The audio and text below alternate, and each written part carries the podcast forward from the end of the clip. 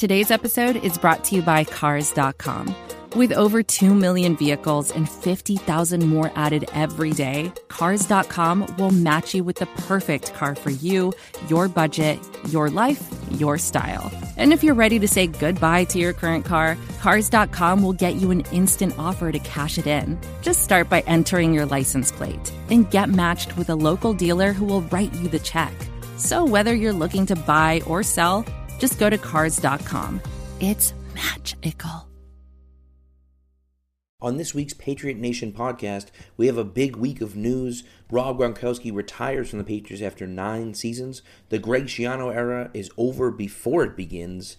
And Jerod Mayo gets hired as a coach for the Patriots as well. Spags is out this week, but I do have a fun interview with Rich Keefe that you don't want to miss. Buckle up and cue the music.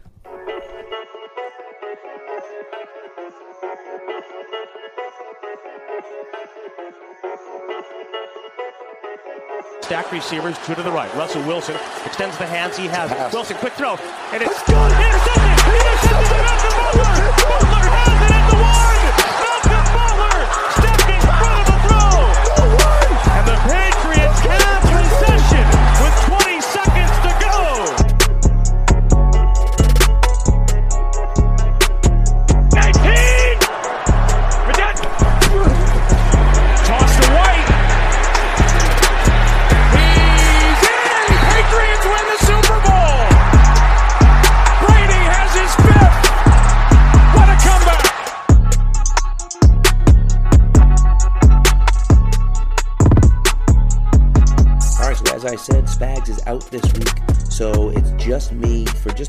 Minutes. We're going to get right into the Keefe interview, but the interview was Wednesday night, just so you guys are aware. Timestamp it there for you. Uh, and the reason why I'll do that is because Schiano obviously uh, left the Patriots, but didn't do it until Thursday. So we didn't know that news uh, when we did our interview. It's an interesting, uh, it's it's really interesting decision by Schiano. I in and in my opinion, I could be totally off base here, but to me, it seems like there's something else going on. Whether it's some sort of scandal or whether it's some some sort of issues going on, because you know this was all good, everything was good. Belichick was talking about Schiano on Coach K's po- uh, podcast.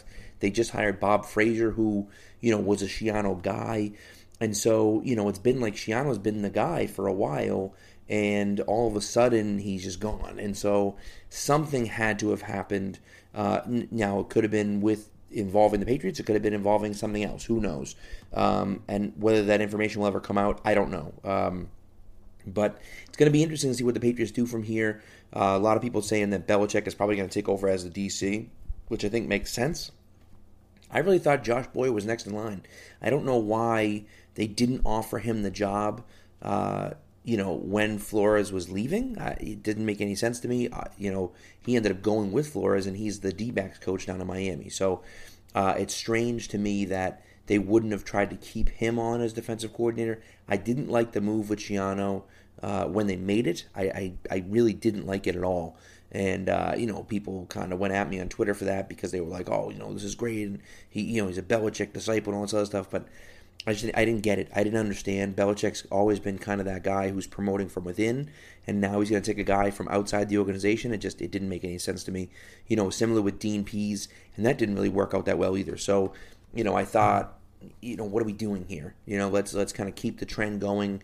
You know, you had Matty P, you had uh, Flores this year, and so I thought let's kind of keep that train rolling. And maybe it would have been Daly, maybe it would have been Boyer. I thought Boyer would have made more sense because he was the defensive backs coach, but you know, who knows? But, uh, you know, obviously turned out to be a bad decision to hire Schiano. Obviously, they're in the situation they're in right now. So, um, you know, we'll see what happens. We'll see if they keep Frazier on the staff. I don't know if they're going to keep him on the staff or not. I'm interested to see what that kind of next step is in defensive coordinator again. Right, Flo. You know, Flo wasn't really the defensive coordinator last year. You know, quote unquote. But you know, there, so there was no defensive coordinator, but he called the plays. So like that's what I'm talking about. Is you know, even if it's not in title, it's who's going to be that guy that's running the defense. And uh, you know, right now that's up in the air. And, and and a lot of people are saying Belichick. I think it makes a lot of sense. It's not great for the team. I don't, you know, I don't love that because now Bill's like focused on the defense. It doesn't have, you know, so we'll see. But um, I don't know. I mean, at this point, what are we going to do? you know. So, and I do love the Mayo signing. Uh, Keefe and I didn't chat about that, but the Mayo uh, bringing Mayo into the fold, I thought was a great idea. He's a guy who was always a leader in the clubhouse. I feel like, um, you know, was a coach on the sideline already, and now he can, he's going to kind of step in as a defensive coach, and I think it makes a lot of sense. Uh, he's got a ton of respect in that locker room, and so um, I'm looking forward to that a lot. That's uh, that's going to be a fun one to do. So anyways, that's what we got. I'm going to get you right into the interview with Keefe. Uh, Spags will be back last week. He just had some stuff going on. Um, we will do offensive tackles next week. So, um, you know, we've been doing uh, different a different position group every week, and so we're doing offensive tackles next week. So next week we got four of them for you. Uh, next week we may even double up on it depending on the timing. Uh, it's possible we might do that, but you'll definitely have four offensive tackles next week for sure. Okay, so and don't forget, you know, I'm going to mention in the interview with uh, with Keefe, but don't forget to vote for Pat's Madness. The finals are open this weekend, so by the time this drops, uh, you'll know what the final matchup is going to be, and you can vote on that. Uh, and there's a multitude of ways you can vote on it, and we're going to kind of release that. Um, you, it's going to be you know online the same way it was patspulpit.com. Uh, inside the article, there's going to be a poll you can vote on. There's going to be a Twitter poll. There's going to be a poll on Facebook, I believe, and uh, and also we're going to get the staff at Pat's Pulpit involved as well. So to kind of make that final decision as to which one was the best game. So uh, that should be interesting. Get involved. You know, get out there and vote. Have your friends vote. Share it on Facebook. Share it on Twitter. You know, do all those different things. And uh, you know, let's really let's kind of up the engagement a little bit because I feel like you know we're going to be looking at two fantastic games, and I think uh, you can make a really strong case for both of them. And so, uh, you know, let's let's kind of have some fun with it, and uh, you know, kind of and talk about why we think the, the the game you pick is the is the game. So, um, so yeah, it should be a lot of fun. But anyways, that should be. Uh, uh, thanks for playing along. If you've been playing along, thanks for playing along and filling out your brackets and kind of going from there. It's been uh, it's been pretty cool this year. So I appreciate it. But anyways, let's get into that interview with uh, Rich Keefe. And again, he's from the Dale and Keefe. I mean, you know, he's from the Dale and Keefe show. He's a host of the hashtag Dork podcast. If you're not listening to hashtag Dork, bro, I don't know what you're doing. But if you're not listening, you gotta listen to it. But anyways, here we go, Rich Keefe, and uh, I will talk to you guys next week. All right, so we're gonna welcome onto the show Rich Keefe. He is the host, or the co-host, I should say, of the uh, Dale and Keefe show from 10 to 2 on WEEI, and he's also the co-host of the hashtag Dork podcast. Uh, Rich, welcome to the show. Hey, great to be here, Pat. Thanks so much. Absolutely, thank you for coming on. We uh, you came on my old show, the Weekend Warrior show, and now you're uh, you're on the mm-hmm. Patriot Nation podcast as well. So we appreciate you uh, you coming on. A recurring guest. It is, it is exactly, absolutely. My, probably my favorite recurring guest, I would say. Good. I had to pick. Oh, that's very that's very kind. um, so I, we booked you last week without knowing the whole Gronk situation, and now here we are. Gronk has retired. Uh, holy crap! What what the hell? What's going to happen now?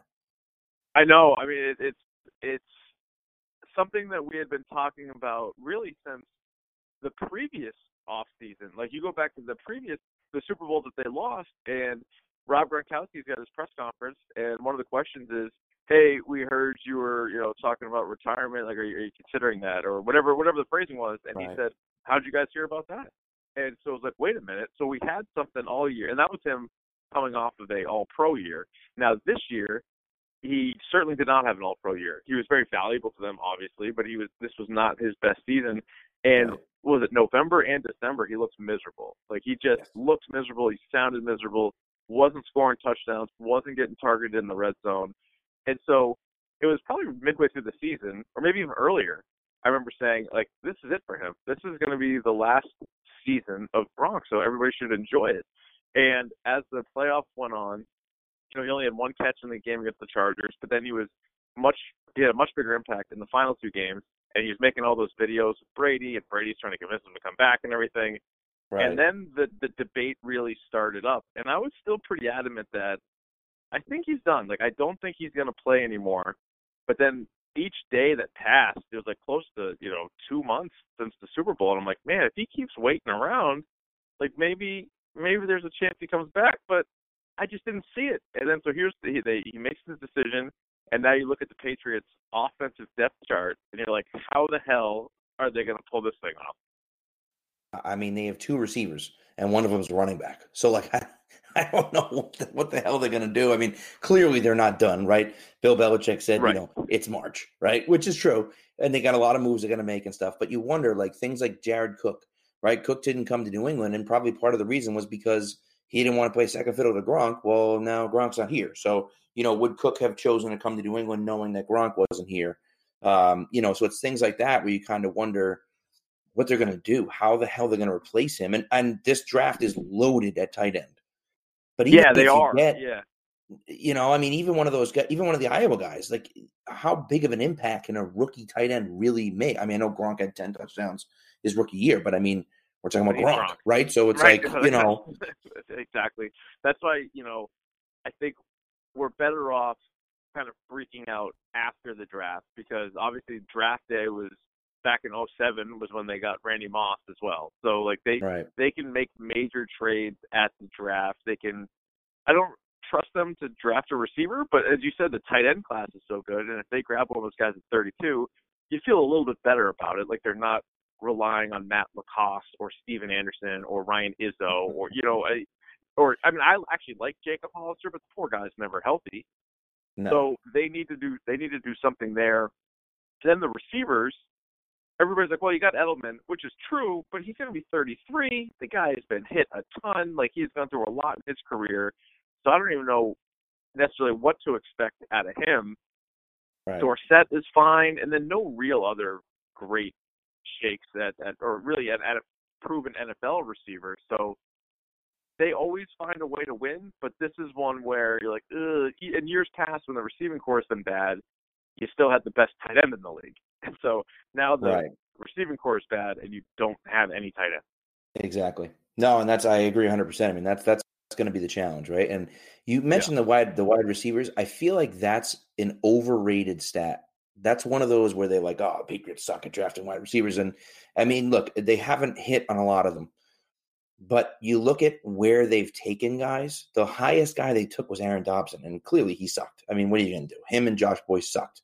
They couldn't. Yeah. Boyce couldn't catch the ball to save his life, right? But both of those guys looked like looked like they were legitimate guys coming out of school. But if you look at Malcolm Mitchell, and look, I, I'm reluctant to say Brandon Tate, but the guy's still in the league.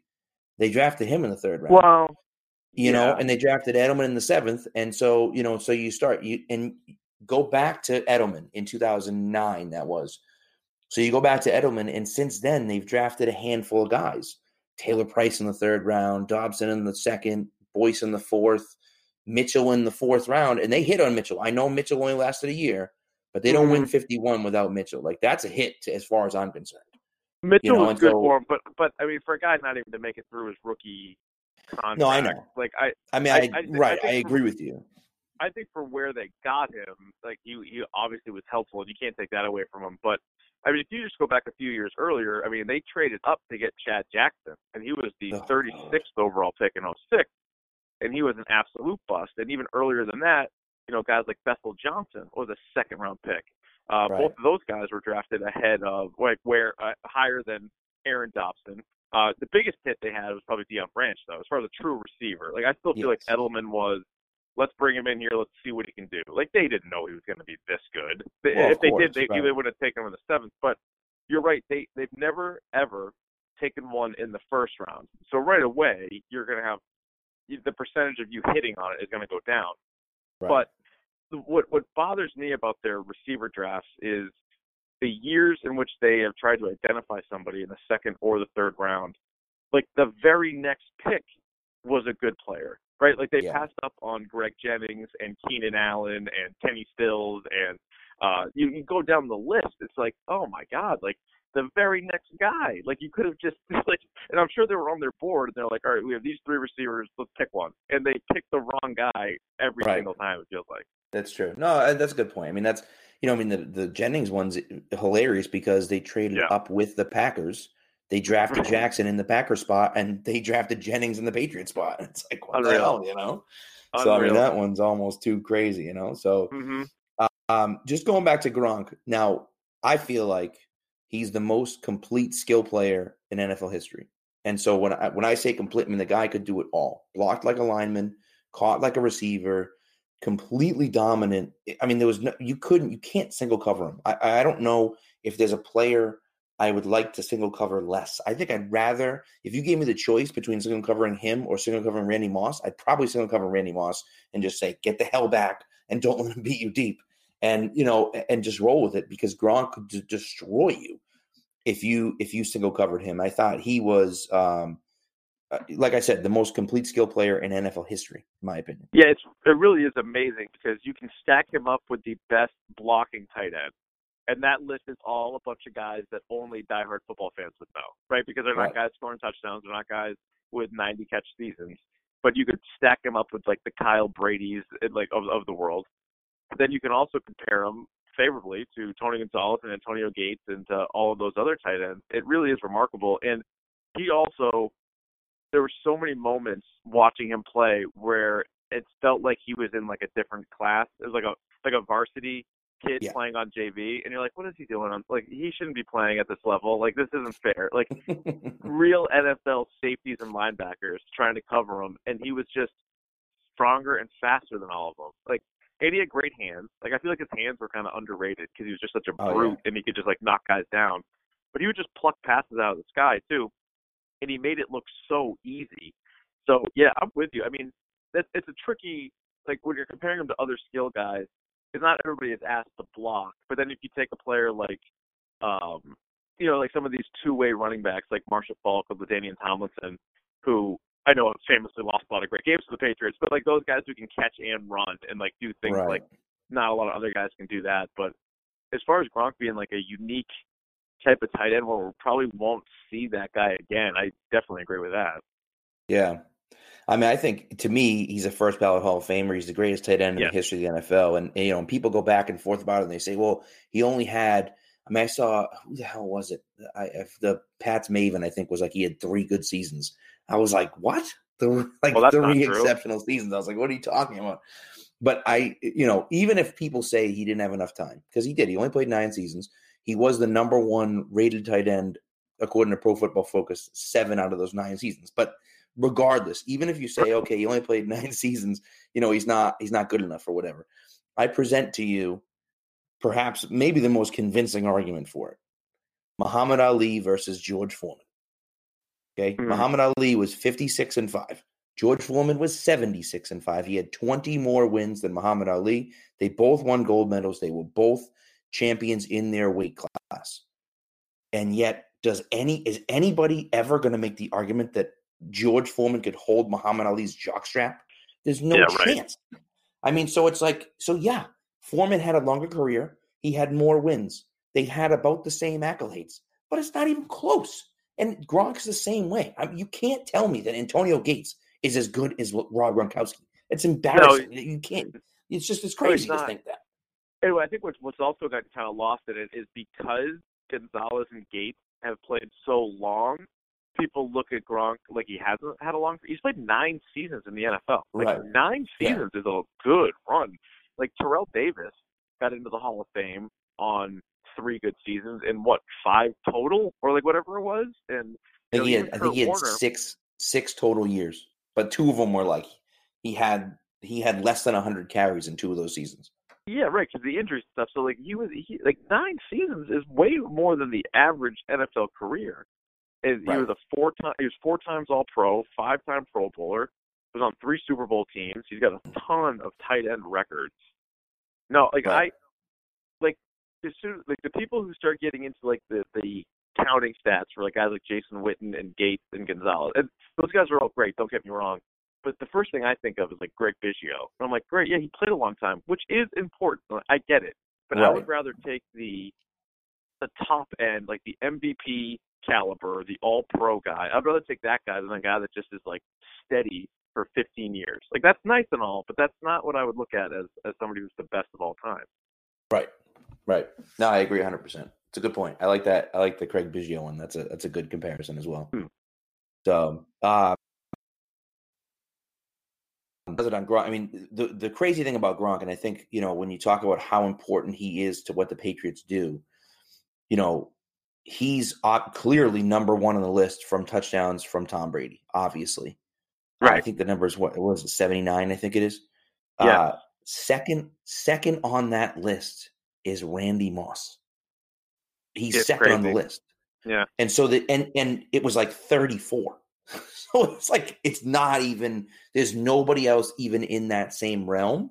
And so it's like, yeah, you talk about Edelman, but Edelman doesn't catch a lot of touchdown passes. Welker didn't catch a ton of touchdowns. So it was like it's just it he just s- above that's ever played with Brady. And so now you kind of wonder like how the hell do they replace him? Not only obviously in the receptions, but then in the red zone with touchdowns and everything else. And so it's going to be it's going to be Patriots still going to be good because they're the Patriots, right? I mean, mean, like they're not. no one thinks it's it's going to kill them. right. You know? No, it doesn't, which is crazy because I think over the course of the last 19 years, you can make a great case that Gronk is the second best player of these two decades with with the Patriots. And Yeah. no, like because they still have Brady and Belichick, the division is an absolute given. Like they're gonna win the AFC East, and then you sort of look around the rest of the conference and you say, well, the Steelers are going through their issues with Antonio Brown gone, Le'Veon Bell gone. Kansas City Chiefs, I think, just were waiting for Tyreek Hill to be suspended. And then Yeah. Cleveland, I like Cleveland's roster, but let's see if, what they can do. They got a rookie head coach. Like let's let's see how that plays out. Houston to me is never really a serious threat. The Chargers are were, are, were solid, but this kind of brings the Patriots back into the field a little bit. But they're still probably the odds-on favorite to win it, which is insane. Like that's just that's Right. just how good that they have been, and Brady can always make up for you know not to say that he's never had talent because he has he's had a lot of talent on offense with him but there's also been plenty of years where he's had to make up for not having as much as other quarterbacks in the league Absolutely. Yep. Absolutely. So it's interesting. You know, you lose a guy who's who's that good, and you're like, yeah, he'll be fine. They'll be fine. But they are. It's- they just they nuts, just keep yeah. doing it. It's it's ridiculous. mm-hmm. So crazy All right, so let's move on. It is March, and so that's obviously means March Madness is going on. And uh, anyone that's listening probably knows that we've been doing Pat's Madness over at Pat's Pulpit. Uh, we are into the final four, and as a matter of fact, if you're listening to this on Friday, um, we've probably already announced the uh, the championship round. But a little peek behind the curtain here, we're recording on Wednesday night, so we're going to talk about the final four right now uh, of Pat's Madness, and that is Super Bowl 51 against Super Bowl 49 and Super Bowl 36 against Super Bowl 53. Now, the Elite Eight matchup of 53 and 38 came down to two votes. It was literally decided by two votes. Super Bowl 53 edging out 38 by two votes. It was, I think it was uh, around 600 votes or so, and it was literally decided by two votes. Uh, so, about as close as you can get there. Um, who are you picking in those two matchups, and uh, and why? I guess would be So those two- so so in uh, 36 versus 53 i will 100% take 36 36 is probably Yeah. my favorite game of all time and everything about it is great i mean it's the first one so that's always going to have a special spot in everybody's heart Ty Law is my favorite Patriot of all time, and he was huge in that game. You know, it's one of those like a lot a lot of them on this list as Patriots fans, like they are remember where you were games and like you remember who you were Right. watching with games, but this one stands out above all of them for me. So Yeah. I will take that to win this round and the next round. I would my Well, we're uh, about we're about the same age, right? We're about Yeah. the same age, and I was a senior Yeah. in high school when that happened, and Yep. it was just it was. I mean, eh, I hear Gil do that call, and I get chills, and Oh, it's, it's it's incredible. insane still to this day. like that whole run. I mean, my final four could have been Tuck Rule, AFC Championship game, to Rams Super Bowl. Like that literally could have been three of my final four. Like I love that team. I love that season. I love those games. Every, every that was just incredible. Um, Everything my, about it. Everything about my it. not yeah. my not so hot take. Super Bowl fifty three. Not that great of a game. Yeah. You know, I just like I I'm a I love points, and I I know that Patriots full one team. It's not like they lit up the scoreboard necessarily, but they- again, they just have a special place in my heart. But I love Right. points, and that game was just no, it was close. It was it was very competitive. You're kind of you know, it was the whole time. I mean, it's the Super Bowl, so you're you're obviously just kind of on the edge of your seat no matter what. But like, uh, I could I could use a little bit more more points there. You know, like so I probably out of all the Super Bowls, which is again a ridiculous argument to have, right? Like all these other fan bases out there have never like a lot of them haven't been to one. And we're like ranking. Right. I'm like, ah, you know, I didn't really care for this one. But if I had to rank the actual games of the six wins, I would probably have that one last. Yeah. I see. I have 39 last only because I think, think 39 is just so forgettable, which is crazy because Mhm. it was, Mhm. you know, back to back, three out of four. It was like, but it was just, it was a boring game. It was just one. You're like, okay, like the Yeah. Eagles puked all over themselves, literally, and you know the Patriots do- basically dominated the whole way, and they gave up a late touchdown, but like, meh, it's like it never really was in doubt. Whereas 53, I just felt like I was on the edge of my seat the entire game because I was just sitting there like, Yeah.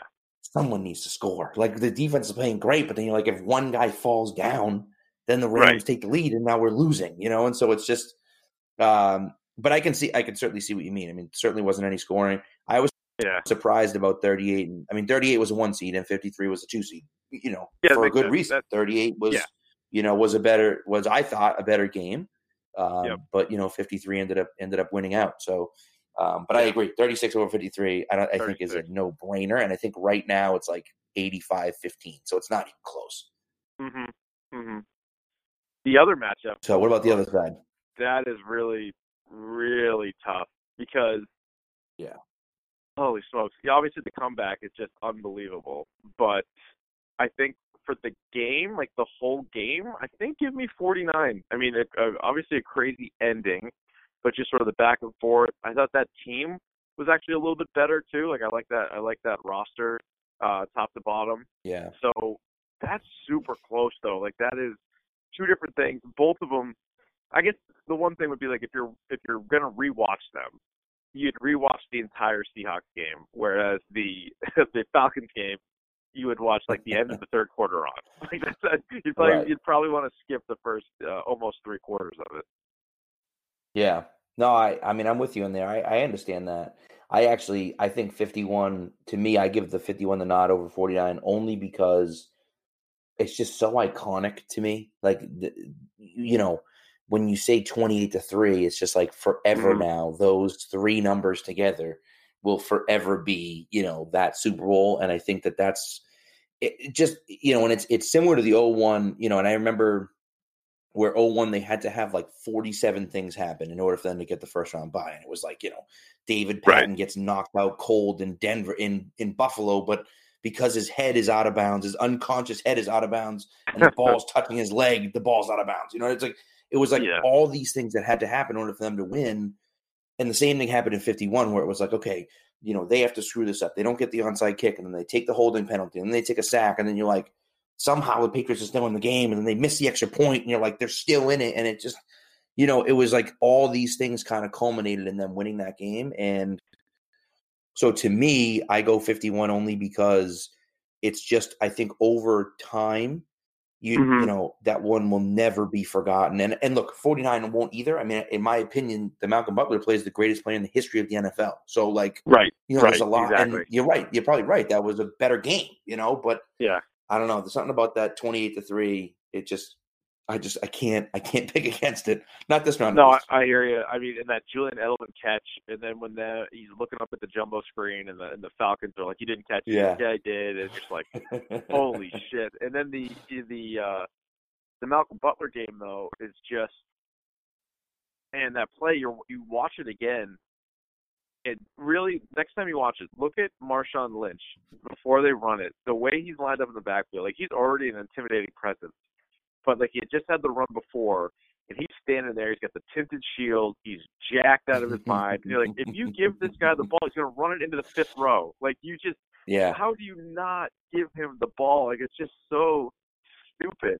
But It's that, crazy. that, that created a, a good run for Malcolm Butler, and you know he became a household name That's after that play. Both games are just so good. Like I bet that's going to come down to like a vote between the two. Like that's going to be super close. Yeah, I wouldn't I wouldn't be surprised if that one ended up super close. Uh what so what's interesting about that final drive and I've I don't know if I've talked about it here. I certainly talked about it on Weekend Warrior, but that play call itself I don't blame them for that. Well, first of all, the coaching overall was terrible. They should have never been in that situation. They got the ball before the two minute warning with all three timeouts. They burned two timeouts on that final drive with the clock stopped. The clock was stopped mm. and they talk and they called two timeouts. And so you're in that situation where you have you have one timeout left. If they get stopped on that running play, you have to call timeout, and now you have to throw the ball because if you get stopped again, the game's over and you don't win. Right. You know, you lose the game. And so, you know, I, I guess I can see where they were going with it. If it's me personally, if I'm Pete Carroll, you just called timeout after the Kearse catch, which is ridiculous. But yeah, right. Two plays in the oh, they they mismanaged. Call two plays in the huddle. you know, make Belichick yeah, call a timeout. Right. Exactly. I just there's no excuse. Like you got it. You, unbelievable play by Butler. Great coaching. Great execute. The whole thing was perfect on their end. But to not yeah. just hand the ball to one of the best backs in the league is just it to me inexcusable. Yeah, I agree. And and I'll tell you what, people talk a lot about Tony Romo and how he predicted everything and everything. Go back and watch that final drive, and Chris Collinsworth is talking about Malcolm Butler, this rook, undrafted rookie from West Alabama, and mm. oh my God, he's in this situation, and holy crap, look at this. And then Kearse makes that ridiculous catch, and they're looking yeah. at the replay like, did he really catch that? And they're like, oh my God, oh, that was nuts. Yeah. And then Collinsworth says they like they break it down I'm getting chills even thinking about it. They break it down. They they look at the whole thing, and Collinsworth goes, "But they're not in yet." And I'm like, dude, like talk about like prophecy, yeah. you know? Because he said right. he's like they have to still have to score a touchdown, you know. And right. so uh, that's one of those moments I'll never forget him saying that because I was like, he said it, and, and when it, I remember when he said it, I'm like, "Shut up, dude!" Like, it, Robert's yeah, right. gonna score, right. you know. Right. And he turned out, you know, turned out to be correct, obviously. So it was. Uh, oh, it I remember. I, so. I remember like throwing a fit. I remember like thankfully I wasn't like nobody was taping me, but that was one of those plays where they get the ball down. Like I, I literally fell out of my seat like a child, and I was just like I was I was a mess. And then you get up, and it's just like you couldn't believe it. Like you couldn't, you didn't even fathom like that was a possibility. And then the right. thing that gets kind of lost in the shuffle is Michael Bennett jumps offside, and if he doesn't, yep. who knows? Like they got to do something there. They're backed up against the goal line, and he just made it easy for him. Yeah, that was wild. That was great. That whole thing was nuts, you know. And and I didn't. Yeah. So I don't know about you, but like when I watched the play, first of all, before they snapped the ball on that last play, I'm just I'm like literally praying, just throw the ball, because that's the only chance we have to win. Yeah, right. I'm just like throw the ball, please throw the ball, you know. And they throw right, it, right. And Butler picks it off, but but if you remember, Lockett's arm went goes flying in the air, and uh, no Lockett, uh, um, the hell's his name? Dude, 89, uh, 80, uh, I can't think of. Oh, Doug, Doug Baldwin. No, no, no. It was the the receiver on the. um Oh, was it? Uh, was it Kearse Baldwin Lockett? No, like it might have been Lockett, but they have another Lockett. It wasn't that. Oh, Lockett. it was. I think it was, it was Lockett. R- Ricardo Lockett, right? Ricardo Lockett. That's why. Right, I was yeah, like, they have a Lockett now, but it's like not the same guy, right? So, yeah, anyways, his arm goes flying in the air. yeah. Right. So his arm goes flying in the air, and I thought it was the ball. So I'm like, the, the ball's in the air, you know, not knowing yeah, that he yeah, picked yeah. it off. And I turn, and my two buddies are jumping on each other on the couch, and I'm like, what? Did, what the hell just happened? You know, I didn't even know he oh picked it off until he was mm-hmm. on the ground. I was just like, oh my god, what a what a moment that was, and that's why like I can totally see picking 49 because 51 was unbelievable, but once they came back, it was like they scored, and you're like, oh my god, that's amazing. But when Butler picked that pass off, I was like running laps in my buddy's house, like screaming. It was just like no, it was insane. It was it was it was, it was, so, nuts. yeah. They were both improbable for different reasons. You know, I mean, obviously this right. down one play, that came down to a series of plays in an entire quarter. But it's also going to get kind of lost. Everything like, oh, the Malcolm Butler play that you know, twenty-eight to three. But the reality is, they were down what 24-14 going into the fourth quarter against the best defense in the NFL and scored 14 points and didn't allow any. You know, like that fourth right. quarter prior to the Falcons game would have been one that we look back on and be like, could you imagine against Sherman and all those guys that they were going to be able to score that many points? Like, no way. Earl Thomas, Kam Chancellor, Bobby Wagner, right. like Cliff Avril, like Bennett, they were loaded. And they were that's able crazy. to, and that's you know, put up 14 on them in the fourth quarter. Yeah, I mean, hundred percent. And you know, it's, it's, the greatest comeback in Super Bowl history. Obviously, the Patriots broke it two years later, but it was the greatest right. comeback in Super. I mean, it was like, exactly, exactly. You know, and so and against, like you said, the best defense maybe ever. I mean, if they had won that Super Bowl and the Patriots hadn't scored again and they had won 24-14 or whatever, they'd be considered the greatest defense of all time, probably, or at least close yeah. to it. They shut down Manning the year before and then Brady the next year in the Super Bowl. I mean, Right. like I don't know what more you need to do, you know. And so, Oh, I mean, you Um, think about the you think about the legacies for all those guys. I mean, Russell Wilson has two Super Bowls. Pete Carroll now has two Super Bowls, and mhm. you know they'd still be going. And who knows if that defense stays together a little bit longer or whatever. But yeah, I mean that that really that knocked them off. And again, it's a great example of like how impossible this Patriots run is, or how improbable, or whatever you want to say, because the Seahawks look like they were set up for a while. Wilson's Right. young. Marshawn Mar- Marshawn Lynch was young. The defense, you know, a, a nice mixed bag of like young guys and veterans. And a couple years later, like, okay, like they might not even be a, a sure thing playoff team anymore. It's like it's it's wild. yeah, that's it's it's wild. It is. I mean, there's no. That's the best word for it. It really is. It's just one of those. And even when the Patriots lose the Super Bowl, they're back in it. They just they keep fighting Right. and they're back in it. I mean, they lose the Super Bowl last year and they win it this year. It's just like it's Yeah. ridiculous. So No. it's been uh it's been great, and we'll see if you know. I because like you said, I mean, you know, Gronk might be the best tight end is the best tight end in NFL history. Patriots lose him, and you're Mhm. like, yeah, they'll be fine. like I know. I know. But know, think about it. like- Like if if if you were to say like they're screwed, people would look at you like, well, why? you know, right. as good as he is, like the the hot take would actually be, oh, they're in trouble now. Like that's just Right. how much of a wagon they've been for 20 years. And again, Brady and Belichick, Brady and Belichick, like those guys were good before Gronk. And the other part of the other part too with Gronk is he did miss a bunch of games while he was here. So it's not like you take a guy who's out there every single Sunday with you and you never play. Right. Like we're talking about that Falcons Super Bowl. He wasn't in the game, and they still won. Yeah. You know, which is which Right. is also nuts. But it's not like you're losing Brady or Belichick. At that point, yeah, you're screwed. You're done. Like you know, whatever you can get. If you have one of them, like maybe you have a puncher's chance. But if you don't have either one, it's going to be a, a long time coming until they're good again. Yeah. Well, that's the other thing I think that that you know sparked in a lot of people. You know, when when Gronk retired and everyone realized, you know, how much we all loved Gronk and are going to miss Gronk and everything else. And then you started thinking like, oh my god, like what's it going to be like when Brady retires? Like it's going to be awful. Oh, like people, God, like, the whole so like the state's going to shut down. It's going to be awful. That's you know. I, I was like, Oh, just yeah. cancel, cancel the NFL at that point. Just cancel it. Like, just, just be done. Like, that's it. Just the NFL Well, I folds mean- because how am I going to deal with that?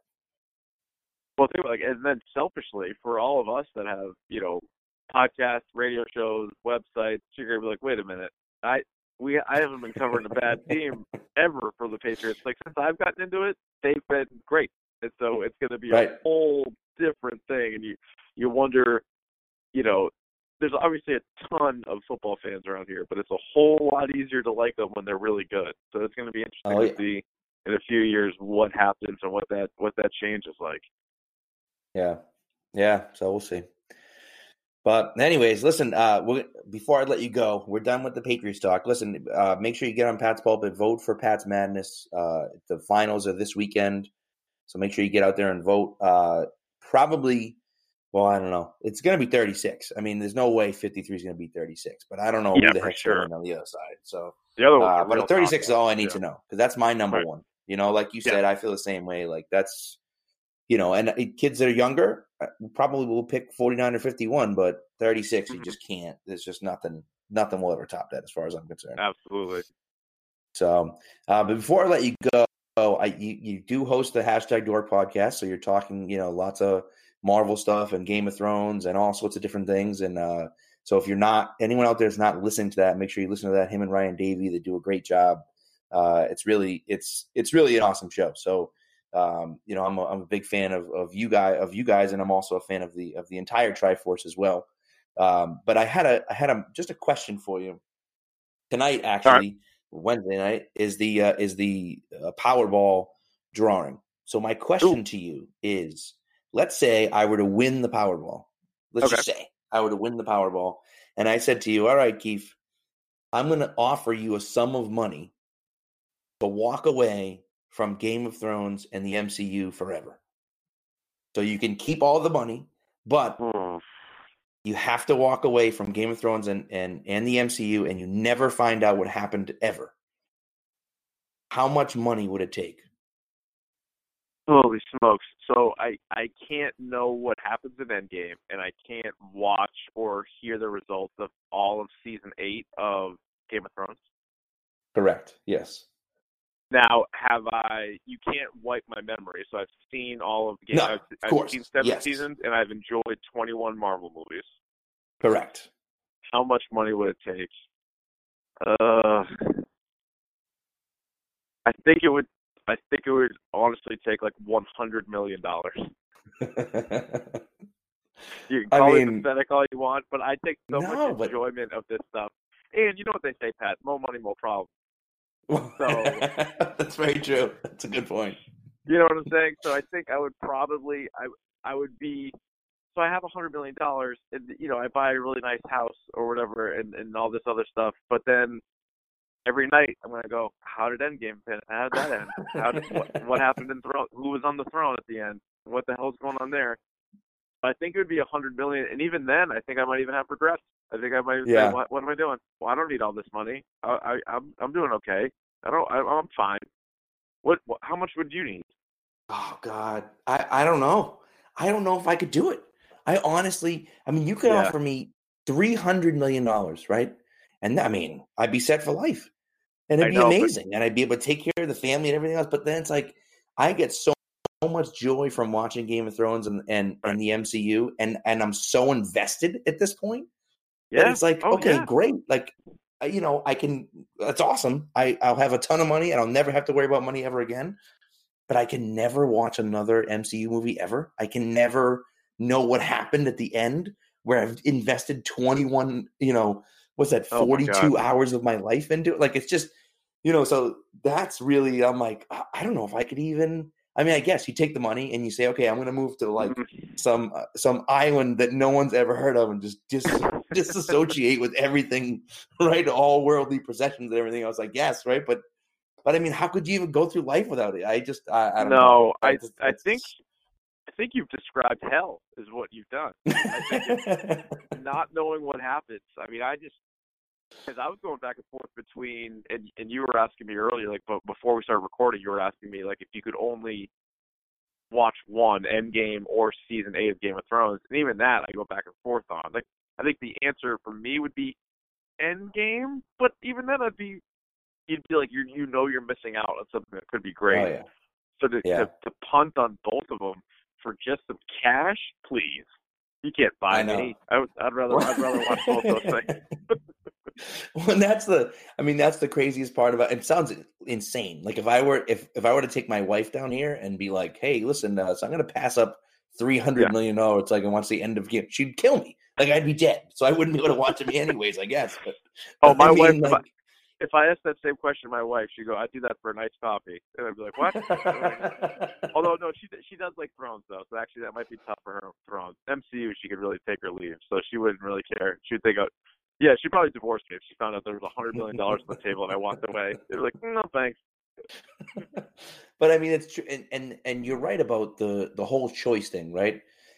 It's not necessarily. It's one thing if you were to give me a hundred million dollars, and then I just like voluntarily was like, man, I don't feel like watching Game of Thrones anymore. But like hmm. to know that that was the caveat, like, and then you start to like hate yourself, and you start to hate the money because you're like, oh god, like why did I do that? You know, and like, Right. And uh I mean, you know, it's almost like maybe it's like a Black Mirror thing where like anytime anyone talks about it, it goes like fuzzy, so you can't hear what they're saying. like that would can- be. I Just mean, think about that because not only that, it's not it's not as simple as or you just can't see the movie or you can't watch the season or both. It would be I don't know ninety percent of the conversations I have with my friends I wouldn't be able to have. right? Because Right, have what to we're get new talking about. friends. That's what they're talking about. So they, they're going to be like, "Oh, we can't talk to him about it." I'm like, "Oh, Yeah. You and Marcus would have to be friends, no, but no one else. You couldn't be friends with anyone else. right." We could just we could just watch you know movies that you know that rated well critically. That's, that's what we could do. so, but anyways, I was just like, oh my god, I, I was thinking about that because you know everyone bought some Powerball tickets today, I assume, and uh, Oh and I was like, oh, how much money would that take, man? I don't- I Oh don't my know. god, a ton. It would take an absolute ton, and you would still you wouldn't feel great about it. You just wouldn't. No, I agree. I agree. You would not. So, well, Rich, thank you so much for coming on. It's been a lot of Hey, no fun. I uh, I appreciate it. Listen, before you leave, just uh, you know, plug yourself a little bit. Tell everyone where they can, you know, see you, listen to you, hear from you, everything else. Yeah, so for for sports, you can head up over to uh, WEEI Dale and Keefe from uh, ten to two. uh, at Keefe21 on Twitter. And then for all of the Game of Thrones and Marvel stuff, it's the hashtag Dork Podcast, iTunes, and everywhere else that uh, you get your podcast. And on Twitter, separate handle at Dork Podcast. You can hit us up over there. Yes. Yep. Now you guys are good over there, and uh, I have to say, I was, you know, as a teacher, I was supremely disappointed. As I'm sure, I'm sure you were more disappointed, but I was supremely disappointed when you moved from the two to six to the, to the ten to two last summer, and yeah. you know, I was a, a fairly regular caller, and uh, you have a great producer over there, and Jason Rossi, and I, uh, yes. You know, chat with him every now and again when I called in, and you guys were just, I just enjoyed listening to you guys, and now, oh, thanks. I, I know I can't because I'm in school. it sucks. yeah, I know. Like, it's a tough God, time. You know, it is. Yeah. But um, no, we we get that a lot from people, and you know, hopefully, you know, we still get calls from people on their lunch breaks or whatever else, or you know, right. your schedule changes, or you're going late to work or early home or whatever else. But uh, you know, it could have been worse. You know, ten to two wow. was certainly better. I was doing nights before, so I'm happy to still be on during the day. But uh, yeah. you know, it, we've made that. It's been not a year yet, but it's been uh six eight months we've been doing this time slot now, and so I think we're we're we're finding our groove. It's going all right. Yeah, yeah. No, it's and it's still a good show. Every time I get a chance to listen, you know, the summers will come around again, and I'll get a chance to listen to to you guys. And you know, April breaks coming up soon, and so you know, oh yeah, it's certainly you know, it's it's it's still a good show, and so it's still uh still a good listen. So I appreciate but, it. Anyways, so that's all. But you know, like you said, it's better than the alternative. So it could be. It could be worse. Yeah. So, all right, thanks, Rich. I appreciate it, and uh, and we'll uh, maybe we'll talk to you again soon. You are a recurring guest, as you said, so you never know. I absolutely am, Pat. Thanks so much. Yeah, anytime you need me.